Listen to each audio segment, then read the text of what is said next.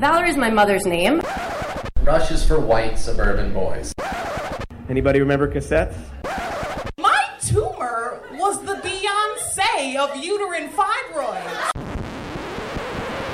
This is the soundtrack series. The soundtrack series. The soundtrack. Hey there, this is the soundtrack series. Stories about songs, the soundtrack to our lives, part of the Infinite Guest Network from American Public Media. I'm Dana Rossi. It's June, so you know what I thought we would do?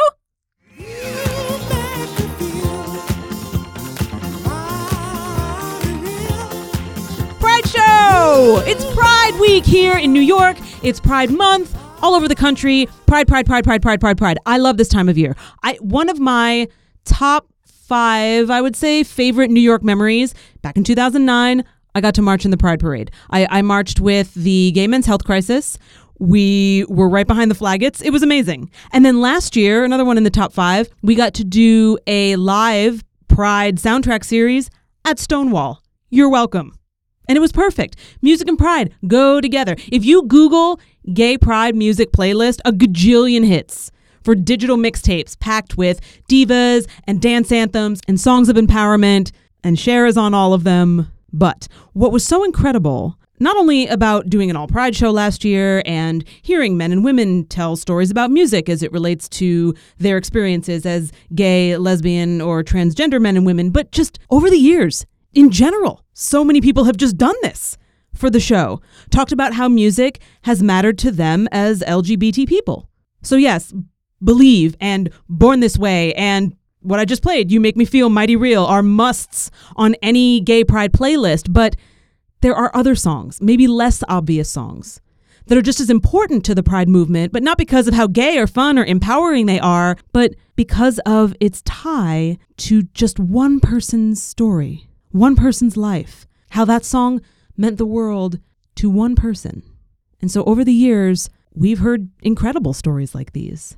And so for an all pride episode, these are some of my favorites.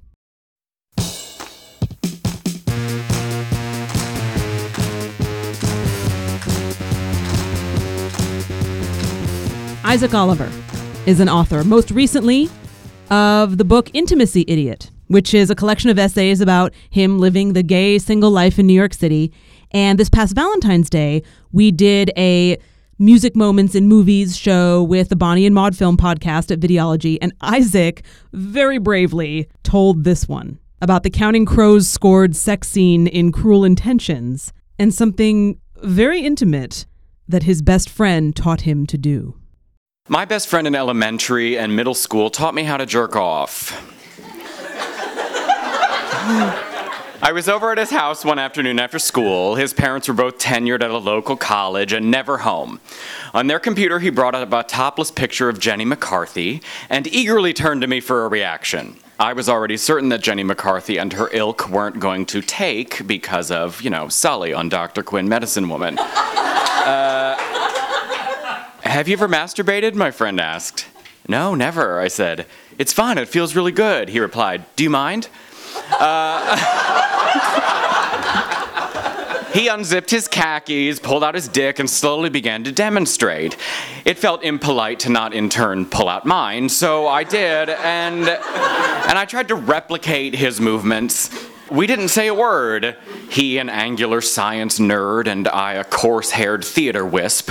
Uh, but we jerked off together all the time after that. We'd drop backpacks and trousers on opposing sides of whoever's room we were in, and we'd settle and silently busy ourselves, or we'd sit parallel in his parents' desk chairs, and fast forwarding to and continually rewinding sex scenes in movies.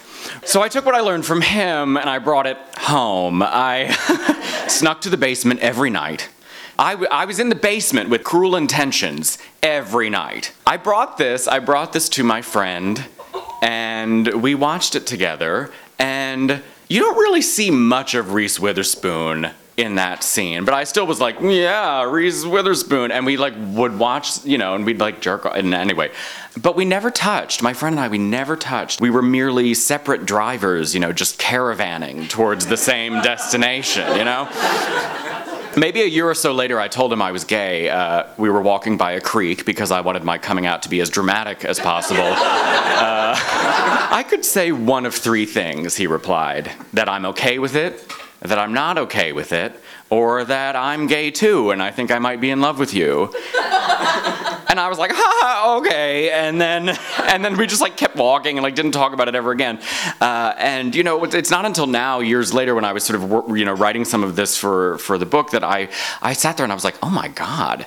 Was he actually like being serious and like going out on a huge limb with me? And I was just like so self involved and like just, you know, not even thinking about real three dimensional people that I just was like, Pfft and, uh, you know, the thought that he could have cared for me in that way, what on earth could he want from me, you know? And looking back, you know, the, the image of me as like a like an early teen boy, just like sitting at the piano, like somberly playing that like dirge and being like, I am ready, I am ready. It's just so funny because at the moment I was like, I am ready, I am ready. But I look back and I'm like, you were not like I look at today and I'm like, you're not fucking ready. Like you're not, no, you're not ready. And, and you know the funny, thing, like men, men have waited for me, but like unfortunately, I'm only looking for them at the top of escalators. Pull me out from inside.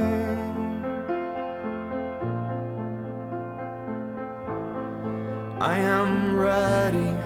I am ready.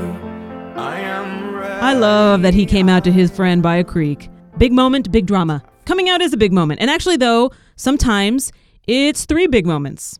The third of which is inspired by a tall, tunic wearing, bass voiced grand dame of classic television. Vine superstar Jeffrey Marsh told us how. Hi. I'm famous on the internet. Thank you. Thank you. And I should be totally accurate. I'm famous on an app. Just say, there are tears, but I'm still higher than Instagram famous, huh? no, kidding. So this is a special kind of fame. 18 year old, anybody under 20 obsesses. I have 142 million views on Vine they're obsessed. What was I wearing? What lip color, et cetera, et cetera, et cetera, et cetera, et cetera. And I go home for Thanksgiving, and my aunt says, What you doing with your life? do you have a real job? I do. Coming out to my mother three times was fun. The first time I was 11 years old. And I had chosen to tell her after church in the car which probably wasn't the best choice. she was driving at the time. We had come to a bend in a country road. I grew up in rural Pennsylvania. And I wanted to tell her so, so much. I wanted to say, I'm gender fluid. I'm pansexual. I'm omnibusual. I'm many things. I'm fabulous, and I'm here to rule with Scott Bakula by my side. but all I could manage, all I could come up with in 1988 was this really high pitched squeak of a, you know, I think I like boys. From the front seat, she slams on the brakes and she turns the wheel. I think our car flew off a cliff and into a ravine. No, it didn't we did go into the ditch and she damaged the car. The car came to a halt and she started screaming, You don't know anything about that. You're 11 years old. You can't talk about things like that. I got the message until I was 16. Time number two. It was the parking lot of York Little Theater. I was in a production. I would like to say, can I just say right now, I starred in a production of The Velveteen Rabbit. You might be thinking I was the rabbit. No. I was the toy boat. I had, it was such an excuse to wear mascara, I am telling you. But it was also an excuse to strap a boat around me and put on roller skates. Roll in, say my lines, roll out. I was the star. Okay. And after the show, I was still a little wound up.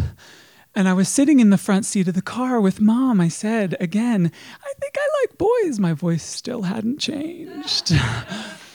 and she said, You're only 16. You don't know anything about it. You can't say things like that. Perhaps a tear fell down the pancake and onto my pants in the car. It would take two more years before that third attempt. Now, in the meantime, I was gathering strength. You see, this is a story of momentum first time, second time, third time. First time was 1988, and then who's good at math? I was 16 in 93. Thank you. And then it would be 95. This whole time, I was gathering strength from a hero on TV, a tall hero with a deep, deep voice. She showed me each week that you can be gender different. You can express yourself with charm, with wit, with humor, and with grace. I had just watched her show before the third time. I come rushing into the kitchen. Mom's back is to me. She's fixing something for dinner. My voice is a little, just, just a little lower this time. I think I like boys. Oh, I knew that already because I've been telling you for years. this was all happening, if you're keeping track, before Will and Grace, before Queer Eye for the Straight Guy. Anyone remember that one? They were all sort of different, but all sort of the same. It was like there was five of them, and they were all stereotypes in different ways. anyway, we, we've come a long way since then. But the person I was talking about was before all of this, showing that you could be different, that you could be strong, that you could portray someone that had strength, that had grace, that knew the score, and that could send in a heartbeat her mother back to Shady Pines. That person is no longer alive. She's no longer with us. But if she was here, I would have a lot to say to her about the strength that she gave me, about the lessons she taught me. If Bea Arthur was here, I would say, Bea, thank you for being a friend.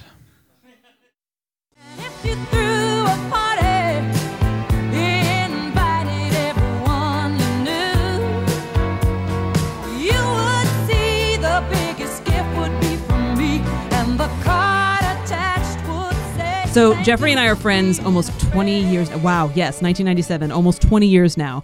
And at the live show, he also told this mini story. I didn't include it in this, but it was he told a story before telling his coming out story, and it was about me. And he and I used to perform in this cabaret together. And I guess one time we were sitting in the dressing room, read the bathroom, and I was complaining about something. And at the end of it, I, I used a toilet, an actual I flushed the toilet to punctuate a sentence. I have no memory of this, uh, but Jeffrey does, and that is why you keep friends like Jeffrey Marsh around. A lot of reasons, but that's a big one.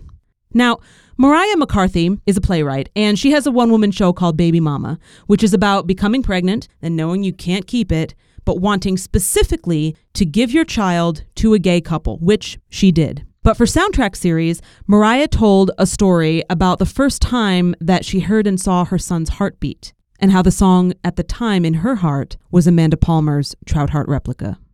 The first time I saw my son's heartbeat as more than just a flicker, Amanda Palmer's Trout Heart replica had just come out. It's the story of how she went with some friends to a a meat market, a, a, fish market, and the butcher cut the heart out of a trout in front of her and her friends and held it up to them, still beating. And there's this like haunting refrain that goes back again and again. It's like, and it's beating, and it's beating, and I don't want to know.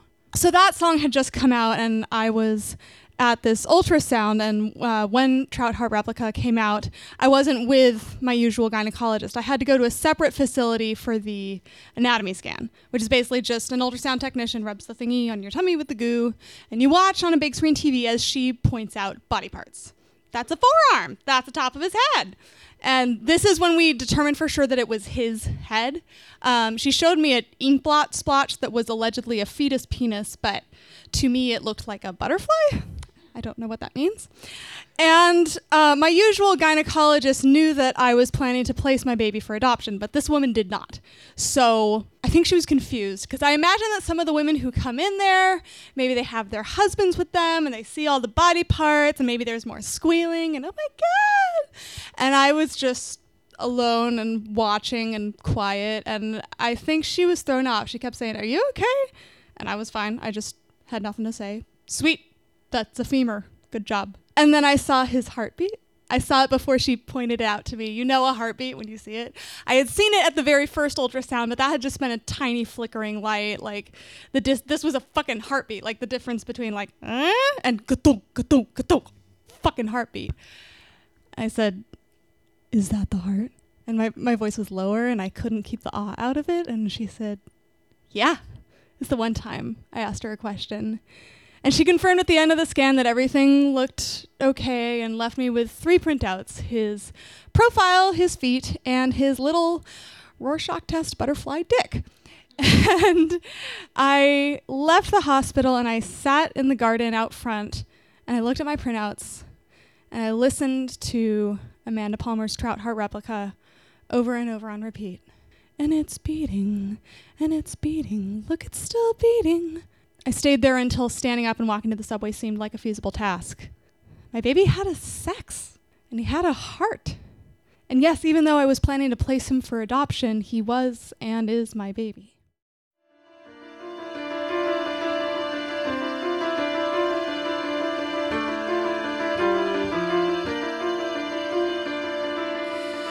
They've circling, they've been circling since the day they were born.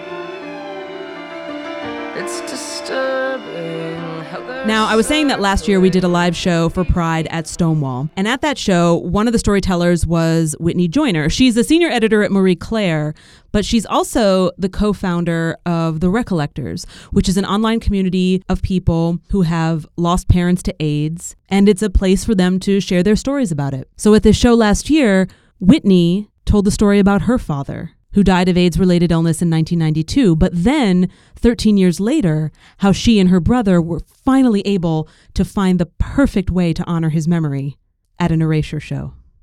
Every other weekend, my parents would trade us off. We'd meet in a parking lot in Frankfort, halfway between Louisville and Lexington. In the dark, on the way back to Dad's house, we'd listen to his favorite cassette tapes, which became our favorites too George Michael, Modern English, Andrew Lloyd Webber musicals, INXS, Elton John, and this new band that Dad had discovered and loved, Erasure. I want to play you something, he said one night on the way home, and he popped in a dubbed cassette of Erasure's chorus. He fast forwarded to Am I Right, a melancholy song about a man searching in vain for his lost lover in the city where they first met. Isn't this beautiful? At the time, I was about 12, and I didn't know the singer was singing about a man. I didn't know any gay men. And as we continued to listen to Erasure more than any other band for the next two years, I never realized that the songs were explicitly, clearly, obviously about men. So meanwhile, we periodically accompanied, accompanied our father to the doctor for this mysterious blood problem. And every once in a while, he was saying these strangely uncomfortable and slightly scary things like, if anything ever happens to me, you'll be taken care of. In 1992, two years after my father first played chorus for us in the car, he passed away in a Lexington hospital. And for a long, long time, I didn't feel safe to talk about him around my mother and my other family, to admit that I loved him or missed him or felt anything except anger toward him. He'd lied to them about his sexuality. There was a sense of relief in my house that he was gone, that this embarrassment was gone. But every once in a while, when I needed to secretly cry about him, or I wanted to remind myself how much I loved him and why, I'd listen to Erasure and I'd think about driving around Lexington in dad's old black BMW when I didn't know he was dying, when we car danced and wa- he waved to strangers like he was imitating Queen Elizabeth. and I'd feel ashamed for our shame and ashamed that I wasn't there for him more in those last months. And it would take many, many years before I would realize that I just didn't know how. So in 2005, Erasure went on tour. It had been 13 years since dad died. We still barely talked about him. But this I could do. I could go to this show. Because I loved Erasure too. And seeing dad's favorite band in his stead, I mean, who could argue with that? And nobody would have to know. It would just be me and my brother and my father's spirit. So it wasn't until Andy Bell walked out on the Irving Plaza stage wearing nothing but a white diaper and massive angel wings that my brother and I realized exactly how gay they were and what we were about to see. And what was happening on stage was such a spectacle. It was so amazingly awesomely proud and unashamed, and so joyful and celebratory, the opposite of the undercurrent of our daily lives growing up and after his death. It was the gayest thing we had ever seen. I actually went to Smith College, so maybe it wasn't the gayest thing I'd ever seen. but it was the gayest gay male thing I'd ever seen. And to think how much dad loved this band. And to know later, we found out later that he'd been active in the club scene in Lexington and Louisville, where he must have danced to these songs and cruised to these songs and fucked to these songs or whatever he was doing to these songs. And to think of how he denied his homosexuality until he died to me and to my mom and whoever else. This whole like, I'm not gay, I'm just HIV positive in the 80s and I love all these gay things. so we danced to drama and to Stop and to Victim of Love and to Who Needs Love Like That and to all of our favorites. And Drew and I kept looking at each other with these huge smiles and shaking our heads at how funny it all seemed and just how wild it all was. Like, this is so gay and it is so amazing. For the first time, we saw this new facet of our father's personality. Like maybe he wasn't always the uncomfortably repressed, angry, but loving man that we had remembered. That if he reveled in this music so much, I mean, maybe I'm making huge leaps here, but still, if he reveled in this music so much, which was so open and honest and proud and gay and he shared it with us, maybe he wasn't just a sad, repressed man who never came out. Suddenly, all his idiosyncrasies came together in a way they never had before. I mean, there had to have been a part of him that was joyful and free somehow and okay. And maybe he only found that on a dance floor.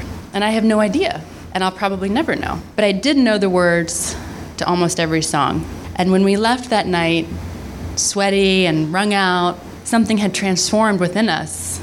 And we left with a fuller picture of the possibility of who he was and a sense of magic and light and release. And we had finally celebrated our father in a way that felt true and real and meaningful. And I thought back to 1992 when we stood by Dad's grave at the funeral that he had planned for himself, where we sang Amazing Grace, and everyone I imagined wished they could have been anywhere but there. And to me, that night, 13 years later in Irving Plaza, that was the real memorial, where my brother and I got to remember the person we loved deeply and truly, and we left feeling proud and a little less burdened, and like maybe somehow we knew our father just a little bit more.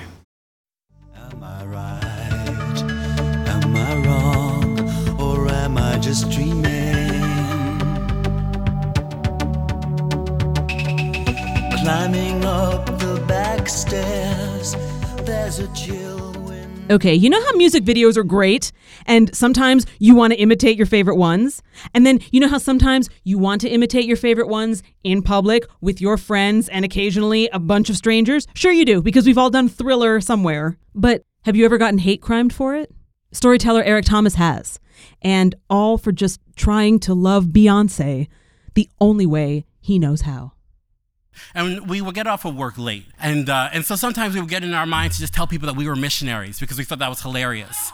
And I would be like, oh, I'm a Jehovah's Witness because, you know, whatever. And my James, who's blonde hair and blue eye, would say he was a Mormon and we would just try and convert people. We don't know what we were trying to convert them to. We're just trying to convert them to something. Um, and every time this song would come on, and, like, and this part, this part right here, there's like instructions. And all the type A gays would go insane. Like, instructions! Yes! Because she's like, she wants you to snap your fingers, and she wants you to, oh, Naomi Campbell, walk. Naomi Campbell, walk. Walk across the floor like Naomi Campbell, walk. My favorite part, so there's one part where she's just like, stop, a cool off, cool off, drop, a cool off. And I love that part because I get hot sometimes, like when I'm dancing.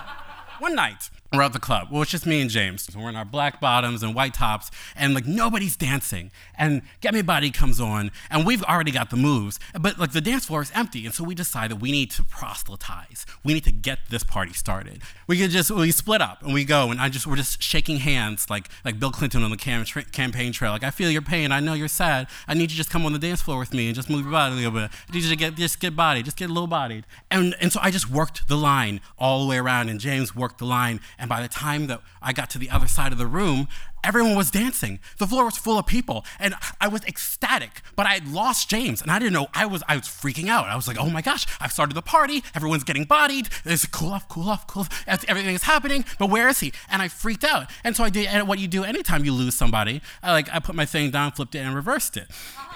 And I, I just started backing up wildly. And I backed up so fast, and I turned and I ran smack into James right in the face. And his nose started bleeding, just like pouring blood onto his white shirt. And he's laughing hysterically because he's like, We started the party. And I'm like, We started the party. And that was exactly what our friendship was for so much of that time. Everyone was, someone was always laughing, and someone was always crying, and somebody was always bleeding. Um, Christmas of that year, we went out to a, um, a straight bar, and uh, I was wearing a, a, pink sparkly Santa hat because festivities. And uh, Get Me Bodied came on, and uh, we started dancing in the middle of the club like we always did. And there was a guy who was like looking at me from across the room, and I couldn't really figure out. I was like, oh, well, hello, good, hello, Merry Christmas to me. Two o'clock comes, we come outside, and uh, we're talking, and the guy comes up. And he starts yelling at me and pushing me. And I was like, oh, well, this is fascinating. And my friends immediately were, were on it and they were yelling back. And then there, another guy comes up and he tries to sort of separate me and the tall guy. And I'm like, okay, great, because I don't fight. I'm not a fighter. I'm a dancer, not a fighter. And the guy who tried to separate us all of a sudden turns to me and punches me right across the head. And they kicked our asses. It was all of us except for James. And, and so we, we came home um, back to my place. We're battered. I, it was ugly. Someone was always bleeding, somebody was always crying. But I think back to that, that summer and then that winter, and I think back to that moment where the fist came flying across my face right after a moment of such exuberance, dancing to get me bodied. There was, it was a time that I really felt unactual and it was a time that I really felt uh, like not a person. And I, and I know what that punch was about, whether it was about my sexuality or whatnot. It was somebody trying to say that you are not what you think you are. You are not allowed to, to be happy right now. But what that I didn't know is that I had the missionaries behind me, that I had the true faith. Six years ago, a diva saved my life, and the missionaries saved my soul.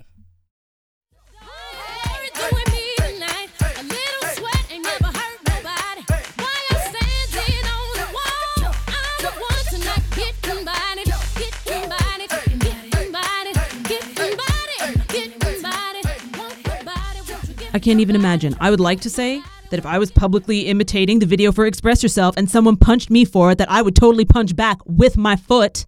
But I don't know that I would. And I don't know that I could. Storyteller Holly Lorka spent 23 years disguised as a straight woman before deciding that costume was not a very good one. And so she came out. And what do you know? George Michael was right there for her first lesbian experience. In 1993, I came out. Up to that point, I'd had sex with numerous men, and it was always okay. But I didn't really want to have sex with men. What I really wanted was to have sex with girls. I'd fantasized about, about it for my entire life. And in 1993, everything conspired to give me the courage to finally do something about it. So at the age of 23, I dumped my fiance, cut off my enormous perm, and sauntered on over to Homoville. I remember sitting at my desk and writing in my journal after I came out about how wonderful my life was now going to be, how women are so lovely and sweet and kind. how I was sure that from now on my life would smell like fresh baked cookies. and that tiny bluebirds would bring me my robe in the mornings while the indigo girls serenaded me. When I began going to the gay bar, my nights there were generally uneventful. I was nervous, and all I could muster were brief conversations with women that I didn't want to know. Mostly, I sat at the bar, drank a few beers, and kept to myself. It seemed being gay was kind of like being at the airport. and then I met Jessica. She was young like me, and cute and sweet and polite, and she bought me a drink and let me kiss her in the parking lot that night. We, both so very shy, barely touching each other, except at the mouth, which was enough to melt us down to the concrete under our feet. The next time I saw her, we went to her place to have gay sex.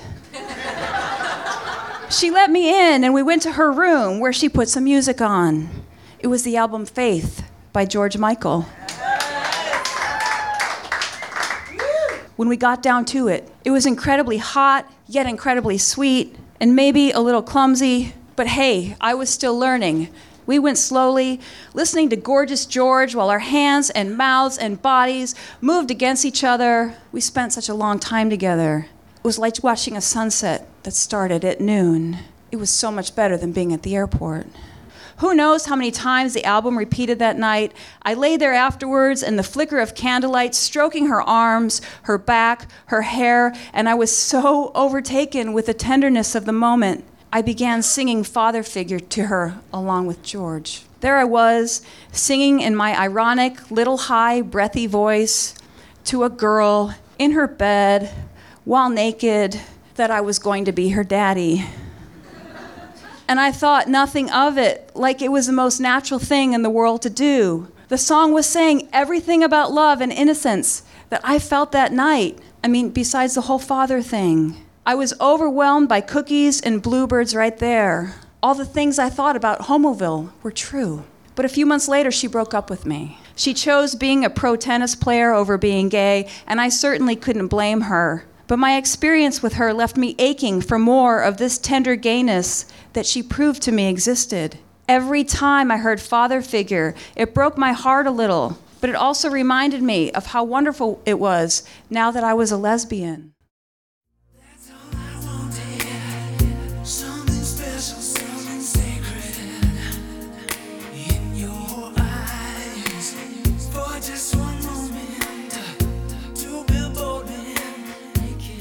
Turns out being gay is a lot like being at the airport. That is a t shirt begging to be made. And finally, actor and performer Kevin R. Free came out to his strict father. They would call him the Colonel, Colonel Free. He came out to his father in 1994. But it wasn't until 2013 and the passing of DOMA that year that Kevin got the phone call from his dad that he'd been waiting for. And then after college, I uh, on Thanksgiving Day, 1994, I said to my dad, "So, Dad, you know I'm gay, right?" And Dad said he was putting on his socks. So he dropped a sock on the floor and dr- hung his head, and he said, "Well, I figured." And so that was the first part. It wasn't really dramatic. It was just sort of like, oh, oh, he knew already, but of course he wasn't going to say anything. And he said, but I, I had hoped it wasn't true. And I said, well, it is true. And in February 1995, I'm having a wedding. I'd love it if you could come. so he said, no, I'm not coming to that. I'm not coming to the wedding. And so I said to him, well, Keith, the guy that I was marrying at the time, I I told him, well, Keith's mother is going to be a part of the wedding, and my stepmother was going to be a part of the wedding. So it would be great for you to come because I'm probably never going to get married ever. And he didn't come to the wedding. He didn't change his mind. And I should have taken the opportunity then to say to him, well, I guess since she's not my blood, she's my love's mother, that love is thicker than water. It's also thicker than blood, Dad. But I didn't say that because that marriage ended, and when that marriage ended, my dad was my best friend again. I think he just didn't like the guy because I met another guy, and we've been together for 15 years since then. I was going to end the story there and just say that, you know, love of blood because he's my blood is thicker than water. But I have I feel like I have to share with you the voicemails that I received when DOMA passed. If you don't mind, if you'll indulge me for just a moment. This was all right. This was the first message from Colonel Free. Hey, Kevin, I, I thought maybe your line would be busy, but I, I just saw the recent, uh, on the newly Supreme Court decision. Call me and saying bye. The Supreme Court decision. I know you and Carl are happy. That's great. Carl's the name of my partner. Uh, and then he called back a second later, a minute later, and said, I'm happy for you too. Talk to you later. Bye. "That's Colonel Free." It's so funny. The funny, the best part about that is that I ain't getting married anytime soon.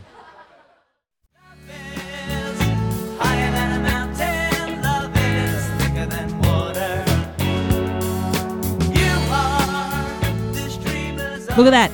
Seven pride stories, not one Cher song. It's not intentional, I promise.